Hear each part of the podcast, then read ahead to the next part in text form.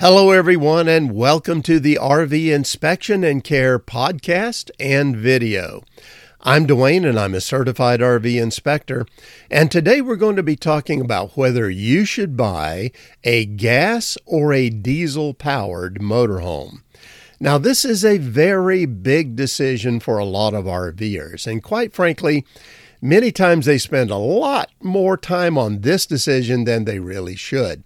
But if you go out and you start asking RVers what their opinion is and, you know, what would you recommend for me and so on, you're probably going to find you're going to get a lot of conflicting advice. You're going to hear that a lot of RVers are very set in their ways. You know, they think their opinion on this, the decision that they made, is the only right one. They can't understand why anybody would do anything different than what they did. But the truth is that that's not really true. There's a place in the RV world for both gas and diesel powered motorhomes. And we'll talk about the advantages of each one of those engines and really what kind of people work best with the advantages that each has to offer. But let me mention that this video too is really only for Class A, Class C, and Super C RVs. There is a discussion about gas versus diesel in Class Bs, but it's kind of a different discussion, so we'll save it for a different video. Now, let's go ahead though and let's talk about this subject of the advantages of each kind of engine. And we'll start with diesels. And really, the big advantage of diesel engines is that torque that they have. So they can get those heavy weights moving quickly and keep them moving easily. It works a lot better than even horsepower. You're looking for torque to do that. That's why commercial truck drivers are using diesel engines because they get those heavy loads moving and they move them very well. So it has to do with weight. Now that leads us to our second advantage because you can move more weight with the diesel engine, well, then the manufacturer of that motorhome or that RV can stuff in a lot more goodies, more luxuries, more appliances, heavier things, and so on. So you get all those advantages by having a diesel powered engine.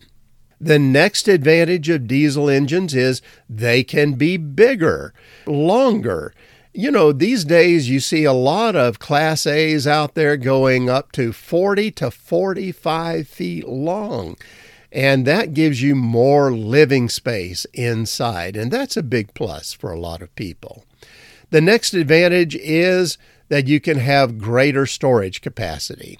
Now, usually, if you're a person who wants to have all the luxuries and the niceties and you like to have more space, well, then you're probably going to enjoy having more storage space too, because you're going to want to bring a lot of extra stuff with you that maybe you had at home and you just want to have it with you on your travels.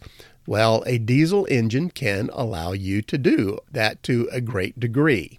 Now, the next point for the advantages of diesel engines is the opportunity to be able to tow heavier things. Like, for instance, heavier vehicles. I think we've all seen diesel pushers going down the road with full size pickup trucks being flat towed behind them. Or maybe even these Super Cs my goodness, they can tow up to 25 or 30,000 pounds in some cases. And so they can be hauling these really heavy trailers with lots of heavy stuff in them. That's all done because of the diesel engine. So that's very important if you have heavy things to haul. The last point for diesel engines that we're going to cover today is the exhaust brake. Many of them have exhaust brakes, and for mountain driving or hill driving, that's a great thing. It's so comfortable because when you crest the hill and you go down, well, that exhaust brake kicks in and makes things so easy and comfortable. You don't have to worry about being on your brakes, your wheel brakes too much, or anything like that. Very simple, very easy for mountain and hill driving. All right, now let's talk about the advantages of gasoline engines. And just reviewing diesel engines, the all the advantages, almost all of them come back to weight with the diesel engine. Well, when we're talking gasoline engines, so many of the advantages come back to cost of things. And we're going to start with number 1, and that is a gasoline engine is just less expensive to buy right off the bat. If you buy it new, if you buy it used, diesel powered coaches are going to cost more. The engines cost more, and so on. So you're going to pay more right up front for a diesel powered motorhome. The second advantage is that gasoline engines are less expensive to repair. Now, for normal repairs and maintenance and all that, it may not really be all that different from a diesel engine. But let me tell you, if you have major work that has to be done on a diesel engine as opposed to a gasoline engine, well, you're going to spend a lot more money on the diesel engine. And if it's catastrophic problems that are going on with the diesel engine, you could be spending many tens of thousands of dollars to fix it. Yes, you'll pay a lot for the gasoline engine too, but it won't be anywhere near what you pay for a diesel engine. So, if you're a person that kind of reviews your worst case scenario for repairs, well, then diesel engines are definitely going to cost you more that way. And the third advantage that we're going to cover today for gasoline engines is that you have a lot more service facilities for maintenance and for repair. And when I say a lot more facilities, just think about this. When you have a diesel pusher motorhome, where is the engine? It's in the back. That's why they call it a pusher. But where are you going to put an engine in the back? Well, most of the time in Class A's, it's stuffed up under the bedroom or the bathroom in the back. Well, if you're a mechanic and you've got to work on that engine, how are you going to get to it? Well, in many cases, you've got to pull the floor up in the RV, and the mechanic lays on his tummy working on that engine. I think you can see why a lot of diesel mechanics really are not even interested in working on diesel pushers because of the aggravation associated with it. Or the other point is that if you're going to work on the engine from the back, well, then, many cases, there's a rear radiator sitting there. And if you're going to get to the engine, you have to take the radiator out just to work on the engine. This happens a lot. So it can be a lot of extra expense, it's a lot of extra aggravation for the mechanic, and so on. So, bottom line is this there are a lot more service facilities for gasoline engines where the engine is right out front. It's a gasoline engine, they're used to it, they know how to work on it. It's just a lot simpler. So, more facilities are there, more mechanics to work on it, and that's an advantage of a gasoline engine. The next advantage is that you may even be able to work on the engine. If you're used to working on your car or your vehicle at home, well, then that can probably transfer to a gasoline engine in an RV. But diesel engines are really kind of in a whole separate category. The next advantage is that because gasoline engines don't haul so much weight, well, the RVs tend to be shorter and smaller. Now, for many people, that's an advantage. It's what they want. They want to get into national parks where the campsites are smaller. They want to be able to boondock and get in places where bigger RVs really have a hard time. So, a gas powered RV can be a really good choice in those cases because they're smaller and more nimble. The final point, too, that we can consider is that gasoline costs less than diesel here in the United States.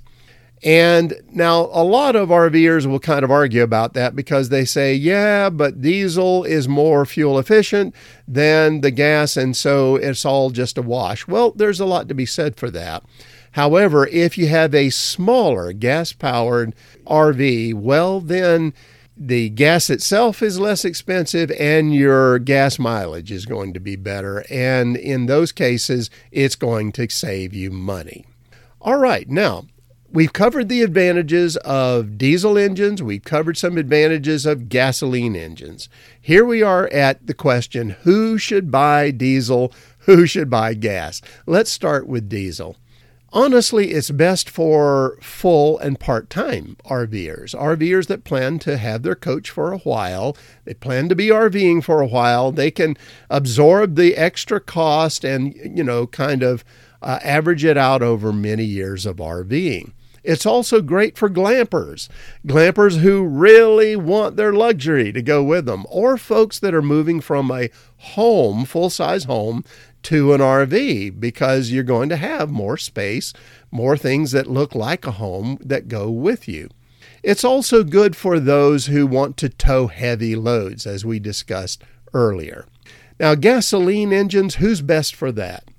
Generally speaking, it's best for part time RVers like snowbirds or weekenders. Very good for those. It's good for RVers on a budget. You know, maybe you don't have all the money in the world to spend, but you want to be out RVing. Well, then gas powered engines are a much better choice for you. And as we covered, they're going to be better to repair and so on. It's good for boondockers too that want to get in small places.